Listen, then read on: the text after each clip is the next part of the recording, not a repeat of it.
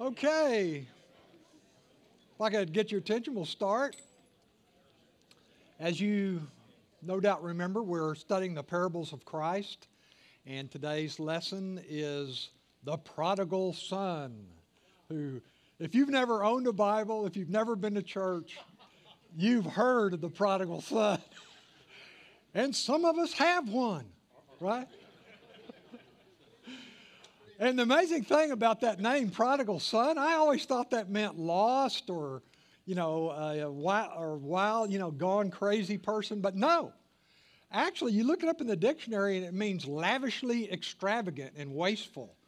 So it's really referring to the fact that he got all that money and then just wasted it. So there's a lot about this story that you may not know. I hope I can cover it. And the prodigal son also models what you might call self-destructive behavior. He's kind of known for that. I mean, here's this guy who had it made, and through his self-destructive behavior, he gets in trouble. Self-destructive, very much like Lowell on this scene from Wings. It went on for another 30 minutes, but we don't have time. Okay, parable of the prodigal son. Now, I can relate to this. I'm sure a lot of us have things that happen in our life. Maybe we can kind of relate to this parable. And I don't know about you, but when I was in college especially, I was kind of out there, and I longed for unrestrained extravagance and pleasure, you know, and excitement like a lot of 19-year-olds do. And when I was 19, my dad called me and he said, "Hey, I'm going to Las Vegas for a business convention. Do you want to go?" And I said, "Absolutely." And so for about the next 2 weeks until we went, I kind of fantasized about what it was going to be like. I'd never been there. You know, big gambling, dancing girls, all kinds of big stage production, free drinks, on and on and on. This is going to be the greatest, right? And so I thought for sure, you know, I'd be able to win at gambling because I always won at the fraternity poker night. You know, and it's not much difference out there, is it? And so I had all these fantasies, and we went out there. And I had worked the previous summer on a construction job, worked all, you know, 3 months in the hot sun, and had earned $500 and had it in a savings account, right? And I cashed it in and took that cash out there to Las Vegas. And you can imagine what happened. You probably can go ahead and write out the rest of what happened, you know. And I, before I came here, I actually Googled percentage of winners in Las Vegas on Google. I wish I'd had it then. 1% of the people actually win money in Las Vegas. 1%. God, I mean, that's just unbelievable. Yet we just keep going out there and running into the same thing over and over. But I didn't know that at the time. I was just a foolish young lad.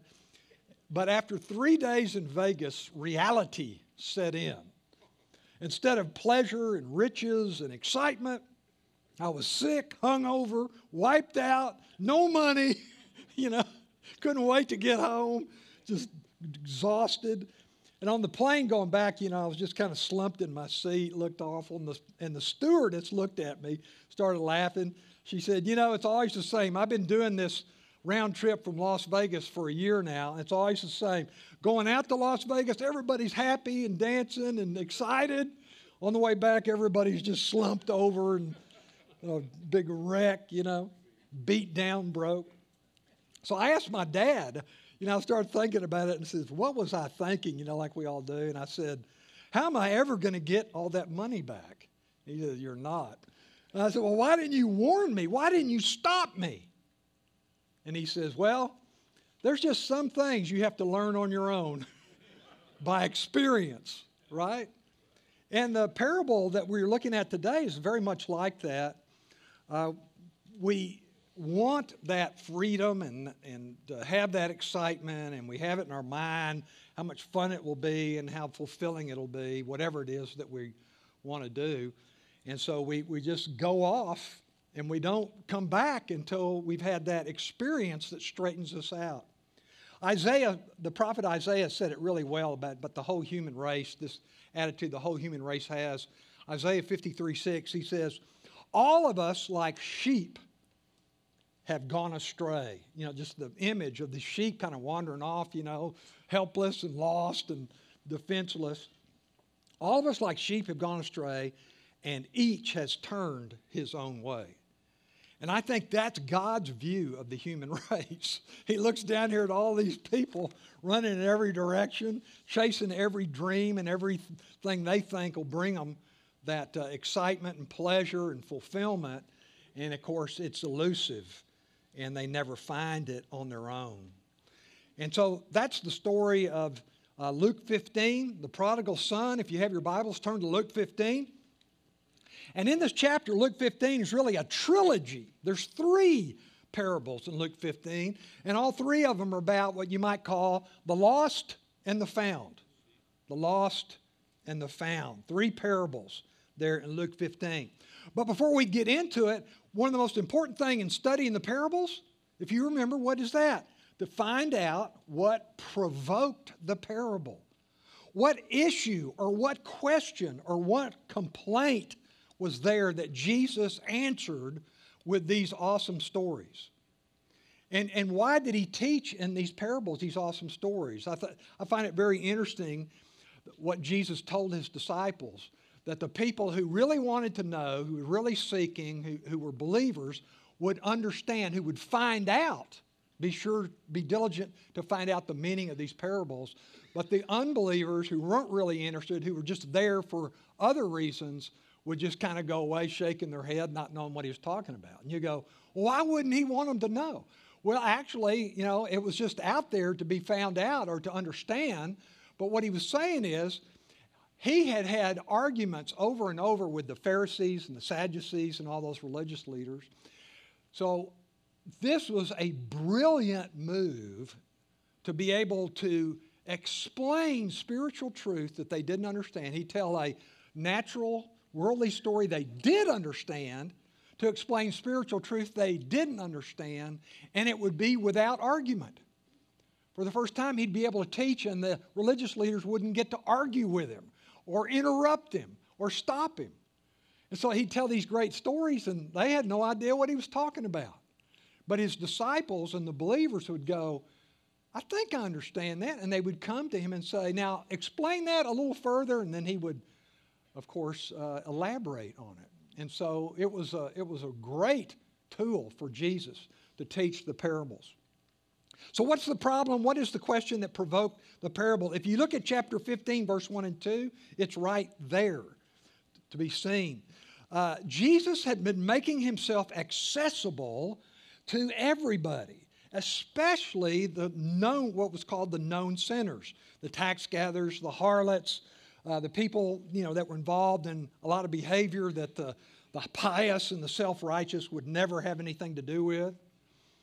And they were amazed because they did not allow the sinners, known sinners, quote, to come to the synagogues or to come to the temple.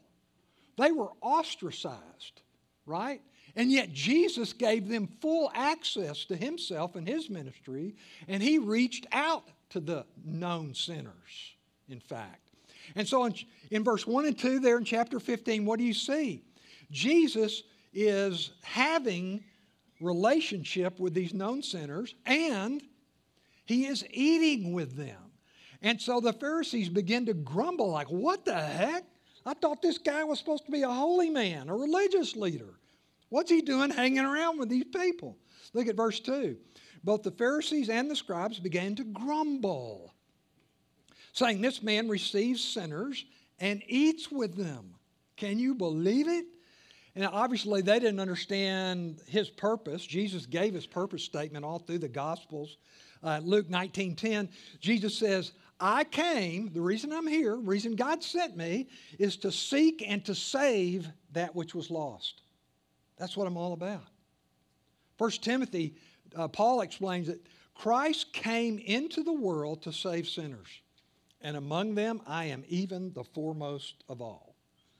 So Paul's saying, I needed him more than anybody. And that's why Jesus came. And so the parables of Luke 15 were given to explain and justify Christ's outreach to lost sinners. His relationship to them and why he spent so much time with them, made himself available to them. And so in answer to what they were grumbling, verse 3 says, and he told them this parable. And so he tells this great story that has unbelievable amount of truth in it, and he does it in such a way they can't argue with him. It's great. What man among you, if he has 100 sheep and has lost even one of them, does not leave the 99 in the open pasture and go after the one which is lost until he finds it? And so obviously, you know, if you're a shepherd keeping sheep and one of them wanders off, you go get it and bring it back. And that's his point. So I also think it's hilarious, just like Isaiah, that lost sheep are a great metaphor for humanity, for the human race. And why is that? Why do they make such a good comparison? Oh, maybe it's because they're defenseless, have no sense at all, can't do things for themselves. They're easily confused and they're easily misled.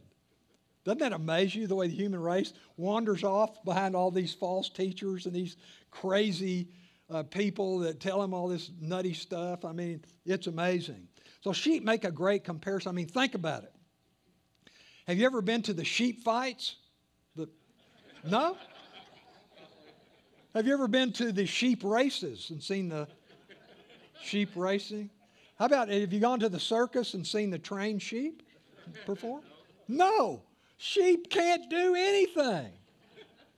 So they make a great comparison to the human race. And so the shepherd goes after it and finds it. And look what he does when he finds it. He finds it, he rejoices. And this is, of course, is a picture of the way God sees the human race. They wander off, and he wants them to come back. And when they're found, when they come back, he rejoices. He's happy about it. And so you see, even calls his friends in verse 6 and has a party. Rejoice with me. And then verse 7, he explains specifically what he's talking about. He says, I tell you that in the same way, there will be more joy in heaven over one sinner who repents than over 99 righteous persons who need no repentance. Now, I bet you when he said that, he looked right at the Pharisees. Because what he's talking about, not actually righteous, but self-righteous. People who think of themselves as righteous, like the Pharisees did. You people will never come to your Savior, he's saying, because you don't know you need a Savior. You think you got it all together yourself. You're self-righteous. So you don't need a Savior. I didn't come for you. I came for the people who know that they're sinners and come back humbly seeking a Savior. And so then he tells the second parable about the woman who lost a coin.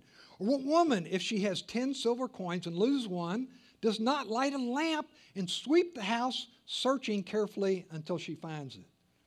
Now, this isn't as goofy as you might think, because back in those days, they didn't have electricity. They didn't have the illumination we have. And they also had dirt floors. So if you dropped a coin somewhere in the house, it'd be down in the dirt and you wouldn't be able to see at night.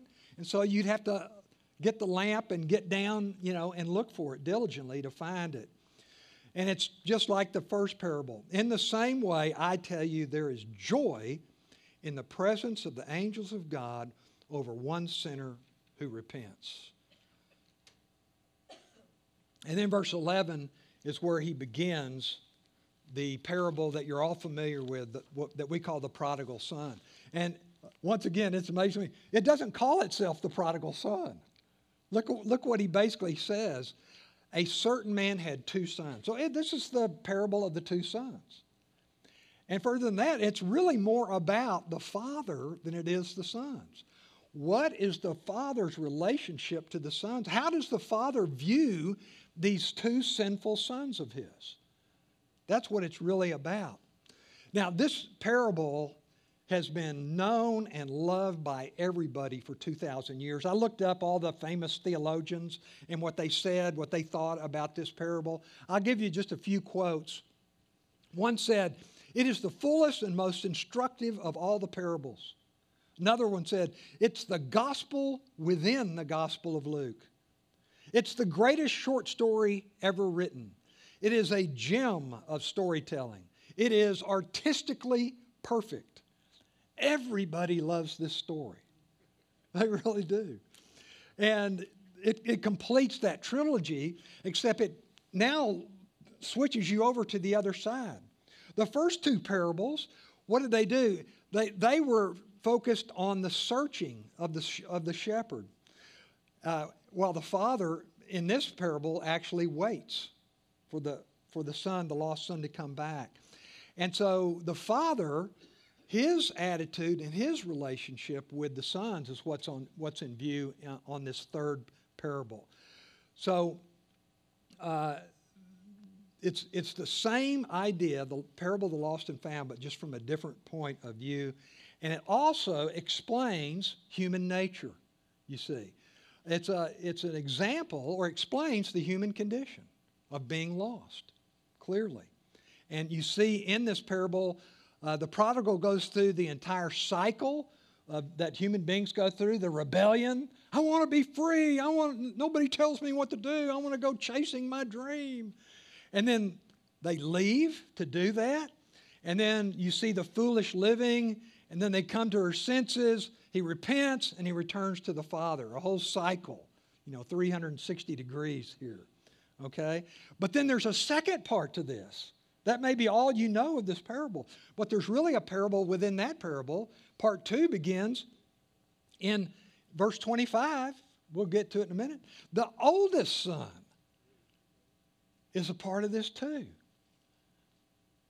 The oldest son, not too many people recognize that there's a parable about him, because he's also a sinner, but he's different from the younger son.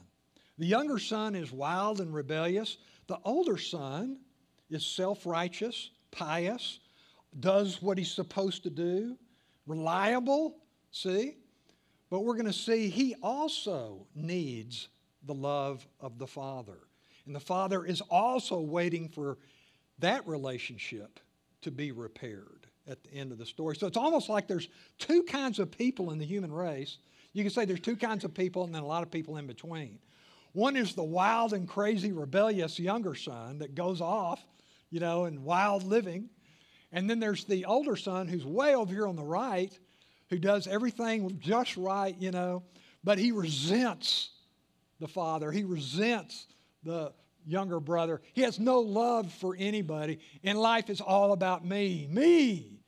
He says, I want a party. I want to be the patriarch. I want all the money, And so that's the two extremes of the human race. But what's clear is that both need the Father in their life. They both need that loving relationship with the Father. So let's look at the rest of it.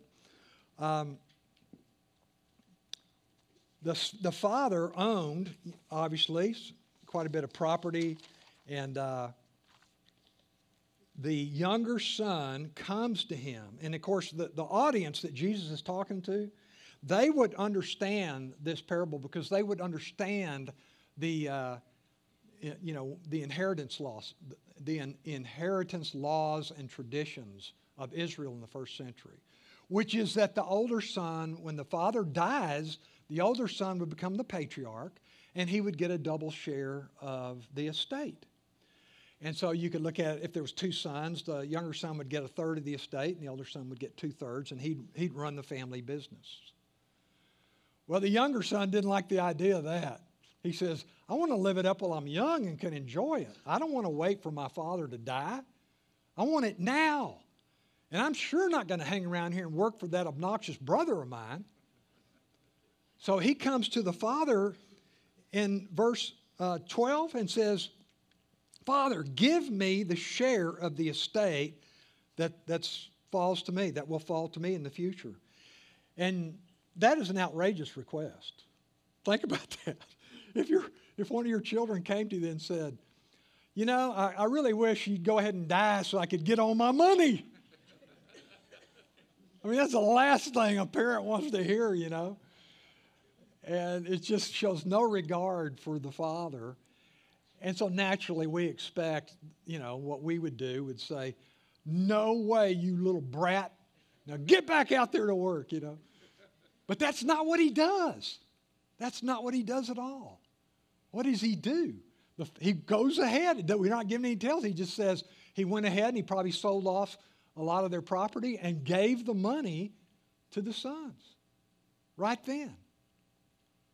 Why would he do this? And I'm sure the audience there that Jesus was talking to were going, why would the father do that? What was he thinking? But just like I alluded to earlier when I said, why didn't you stop me? Why'd you let me do this? Some things have to be learned by experience. There was no way that you were going to talk that younger son out of wanting to leave, of wanting his freedom. You couldn't do it. He had to find out the hard way by experience that isn't going to work. And so the father wisely let him go. And you know what? That's very much like the way God deals with the human race. In Genesis 3 and many New Testament passages like Romans 1, it says, when man rebelled against God and went his own way and wouldn't worship God, but instead worshiped the creation that God made, you know what it says God did? Paul writes God did? Let him go. Turned him over. That's what you want to do? Go to it. Let's see how that works out. Now, if you took high school history, you know it didn't work out too good. There's been nothing but wars and murder and depravity and all kinds of evil ever since then. And so we have found out that doesn't work. A life without meaning and purpose, a life without the God who made us, to have a loving relationship with him doesn't work. It's futility. There's no fulfillment, there's no meaning, and there's no purpose. And so the father lets the son go, knowing maybe if he goes out and finds out how bad that is out there, he'll come back. And when he comes back, his attitude will be different. So he lets him go, gives him the money, lets him go. So look what happens. Not many days later, the younger son gathered everything together and went on a journey into a distant country. So he goes as far away as he can. Interesting story. When our oldest daughter was graduating from high school, we said, where do you want to go to college? She said, I either want to go to the University of Maine or the University of Washington. How did you pick those? Because they're as far away from you as you can get. So she went away to college. Amazingly enough, though, very much like the prodigal, after 2 years, she calls back and said, I'd like to transfer to SMU and live at home and actually eat decent food and not have a roommate that steals my clothes and messes up the apartment and who has an obnoxious boyfriend. Isn't that amazing? She had to find that out for herself. And that's exactly what I think the father's doing. So not many days later, he goes off to this far distant country where he thinks he's going to have such a good time. And there he squandered his estate with loose living. So, you know, in my mind, it was just like my Vegas trip. He goes to Vegas, you know, and he buys himself a bunch of fancy jewelry and buys a, big Cadillac convertible. And he walks in the casino with a girl in each arm, and starts throwing money around. And it wasn't long before that's all gone. Proving that, what's that proverb? A fool and his money is welcome everywhere. Come on in. We love guys like you. Right? And so all his money's gone. And there's going to be two problems, two huge problems, two disasters, which is no money, he's broke, he's dried up, but also the land dries up. And in an agricultural community and economy, that means complete financial depression when there's a famine. So now he's got no money and there's no jobs available. That's bad. No job, no money, no family, no food, no friends, and no help. What's he going to do? He began to be in great need at the end of verse 14. And he went and attached himself. He finally found a Gentile pig farmer to work for him. Now, Jesus is great at finding these outrageous extremes to further dramatize the story. You know, because to a Jew in first century Israel, the worst imaginable thing is to work on a pig farm. And if that's not bad enough, it gets worse. He's not even making enough to feed himself decent food. So he gets down and eats with the pigs. Now that's hungry. Extreme example Jesus is making. And thus he's proving how serious, the seriousness of sin. This is serious business. It's self-destructive. It's not going to go well. It's your worst nightmare. So in the depths of despair, he's at the very bottom. He finds out the party has become a prison. And that saying came true. You may have heard this before. It didn't come from me, but I'm just quoting it from someone else. Sin always takes you further than you want to go. Then it keeps you there longer than you want to stay, and it costs you more than you want to pay. It's bad stuff. And he gets right to the very bottom of the barrel. And look what happens in verse 17. This is what you want all your children to do. He came to his senses. That's the first step. There's a process of recovery for him, and I think for everyone. Number one is you finally come to your senses. The light bulb comes on. You get it figured out. This is not where fulfillment is. This kind of living does not work, does not end well. He comes to his senses. Secondly, he decides to return, to come back, to go back to the Father. That's where I belong. That's where I should be. Thirdly, he confesses his sin. I mean, he comes back without excuses, without any entitlement, and says, I messed up. He confesses. No excuses, just I blew it. And then, of course, he repents. He changes his mind about everything. And he asks for forgiveness. And then you have the reconciliation with the Father. So verse 17, he came to his senses and he says to himself, how many of my father's hired men have more than enough bread? Everybody at home had plenty to eat and was well treated by my father. What am I doing in this far land, alienated from my father? Again, very much like the human race. At some point, it should wake up and go, you know, God has got such a great plan for me, has sent his son in the world to save me. God loves me, wants the best for me, but here I am over here getting in all this trouble, living my own way, and it's a big mess. And if you come to your senses and figure that out and humble yourself, and that's hard to do, isn't it? Nobody wants to be humbled. Nobody wants humiliation. But in his case, it's the best thing that ever happened to him. So that he could come back with his hat in his hand and say, Father, I don't deserve anything. And if you'll give me even the right to work somewhere on the homestead so I can at least get something to eat, I'm here to come back. Please forgive me. And so he doesn't know what's going to happen. He's rehearsing like that. Verse 18, he says, well, this is what I'm going to do. I'm going to get up, and I'm going to go to my father, and I'm going to confess and tell him I'm not worthy. Just make me a hired man. And then in verse 20, to his surprise, and here we are thinking, well, you'll be lucky if he takes you back, you bum. You know, and Jesus' audience is thinking that. Well, of course he won't take you back. As bad as you are, you wasted all of his money, you ingrate. Showed such contempt for your father, why should he take you back? That's what the Pharisees are probably thinking. But the son, he's thinking that too, but look what happens. Verse 20. He got up and came to his father. So he walks all the way back.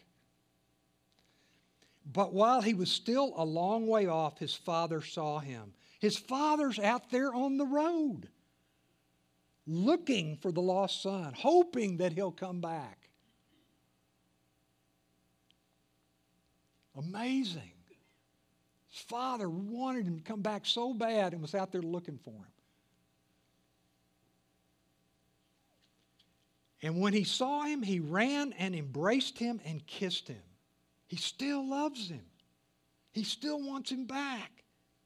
And the son said to him, Father, I have sinned against heaven and in your sight. I am no longer worthy to be called your son. So he's going to finish that, but the father interrupts him, much to his surprise. The father says, stop right there. And to the servants, quickly, bring the sandals and the robe and the ring and put it on him. Now, what was that all about? Well, all those articles signified that he was part of the family. A signet ring had the family crest or symbol on it, so that when you signed documents and stuff, you were signing it for the family. You'd dip it in wax and put that in the wax, and you'd have that. The sandals, all the hired people, the servants, were barefoot. But he gave him the father's sandals. The father's robe was given to him. So he's back in the family. The father has welcomed him back with full privileges and authority in the family. Amazing. He doesn't deserve it, but out of the father's gracious, loving heart, he's given it to him. So he says, bring out the best robe, put it on, the ring on his hand, sandals on his feet, and one more thing, let's have a party. He says, bring out the fattened calf, kill it, and let us eat and be merry. Now, typically, they had at least one calf that they were fattening up for some big party way out in the future. And so he says, let's take that calf, and this will be the party that we plan for. And so he sends the servants off to do that. And he explains why they're going to have a party in verse 24. For this son of mine was dead and has come to life again. He was lost and has been found. And they began to be merry.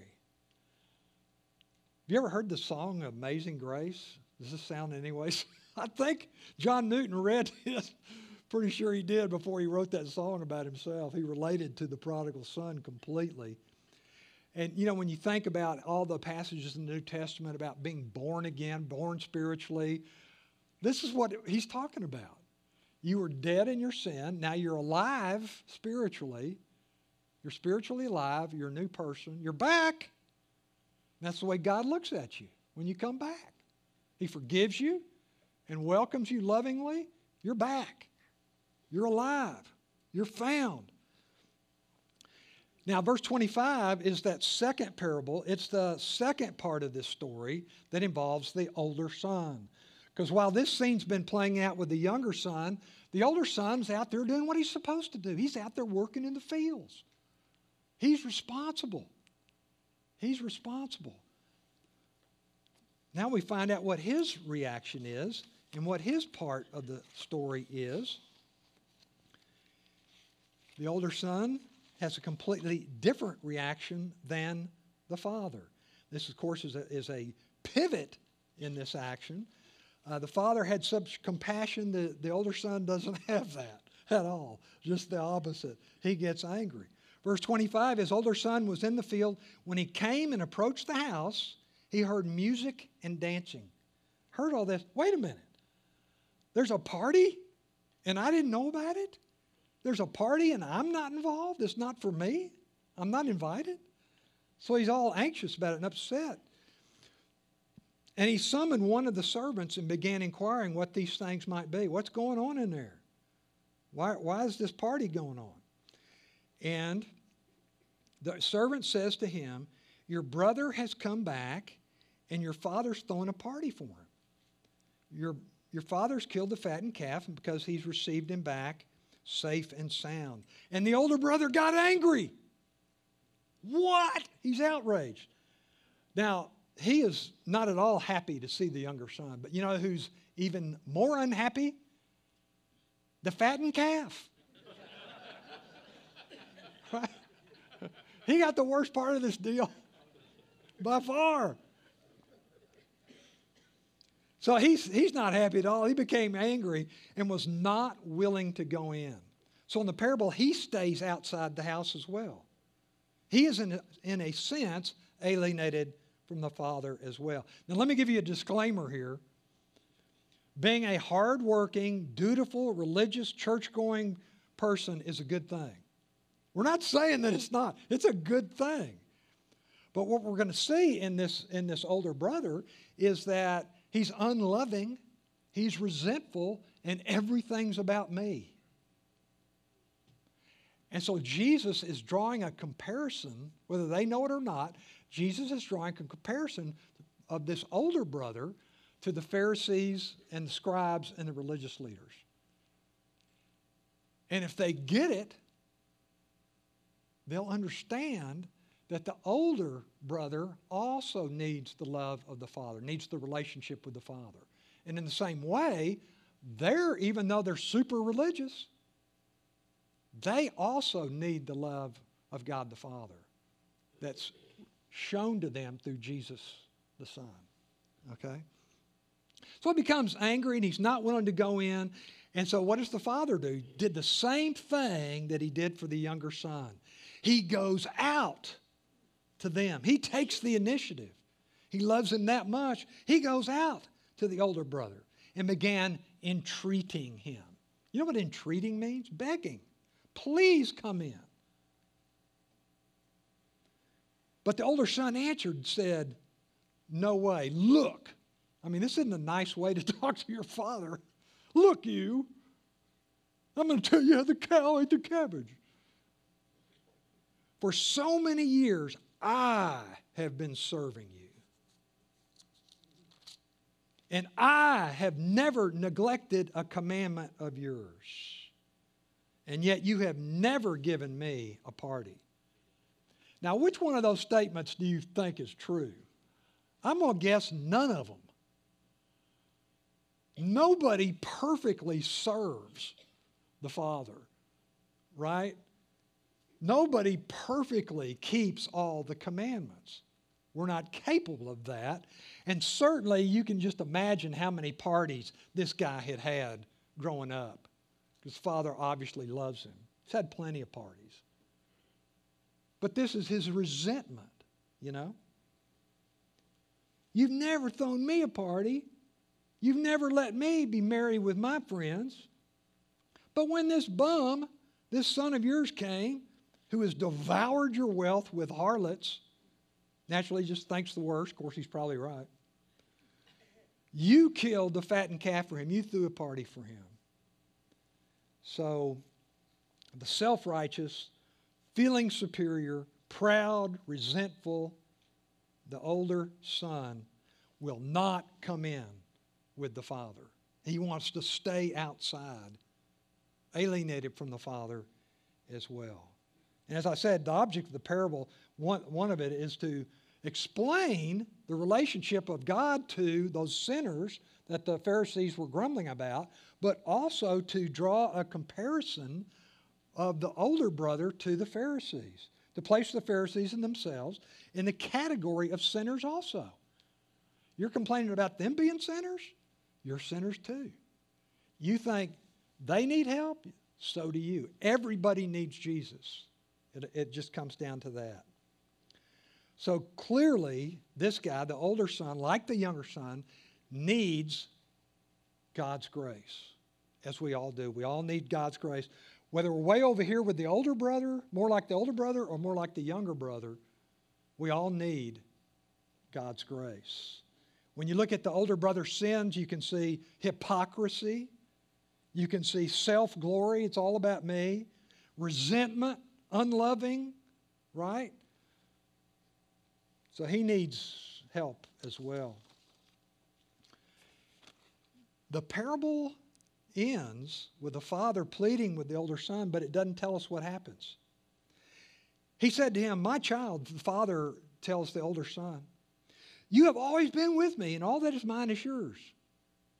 You know what he just said? He said, "You got no reason to be angry. You got no reason to say those things." So the father is just making it clear that everything the older son said was wrong. You got no reason to complain. But on the other hand, your son's come back. My son, your younger brother's come back, and so we had to have a party and rejoice. To me, you know what that said? We think, oh, the party's for, like the older brother said, for that younger son. It sounds like to me the father's saying, no, I'm having a party because I'm rejoicing that my son was lost but now found. The party's, you remember the two parables before? What happened? Rejoicing in heaven. This isn't a party so much for the younger brother as it is the father rejoicing and having a party. For this brother of yours was dead and has begun to live, and has lost and has been found. Let me say in conclusion, I saw a neat story. It's supposed to be true, about a father whose only son went off back in the 60s to Vietnam and got killed. And his buddy there had been kind of an amateur artist and had drawn a picture of the man's son. So when he came back, he gave that to the father. And it wasn't particularly, a great piece of art or anything, but the father treasured having this likeness of his son to remember him by. And the father was very wealthy and had all kinds of very expensive art, had a great art collection. And when the father died without an heir, they went to auction off his estate. And all these art dealers and experts gathered to bid on all these priceless works of art. And so the auctioneer stands up and says, okay, the first one we're going to do is the picture of the son. And so he holds it up and he said, what, do I have a bid on this picture? Nobody bid. Nobody wanted that. Except the guy, the soldier who had been with his son, who had painted it, said, I'll buy it back for $20. And the guy says, once, twice, sold this guy for $20. And then he says, now, ladies and gentlemen, it's my pleasure to tell you that according to the will that the father made, all these other paintings go to this man as well. Because it was my desire that whoever wanted my son would get it all. And of course, God is saying the same thing to us. Whoever chooses my son, Jesus Christ, receives all that I have to give you. Let me close in prayer. Lord, thank you so much for blessing us with these wonderful stories, and I pray, Lord, that we could relate to them, apply them to our life, and realize, Lord, that we need to be coming to you in all humility on a regular basis, confessing our sin and just praising you for the mercy and grace that you've shown us. Thank you, Lord, for your Son who came into the world to die for us. Thank you for all the promises we have because of him. And in Jesus' name we pray. Amen.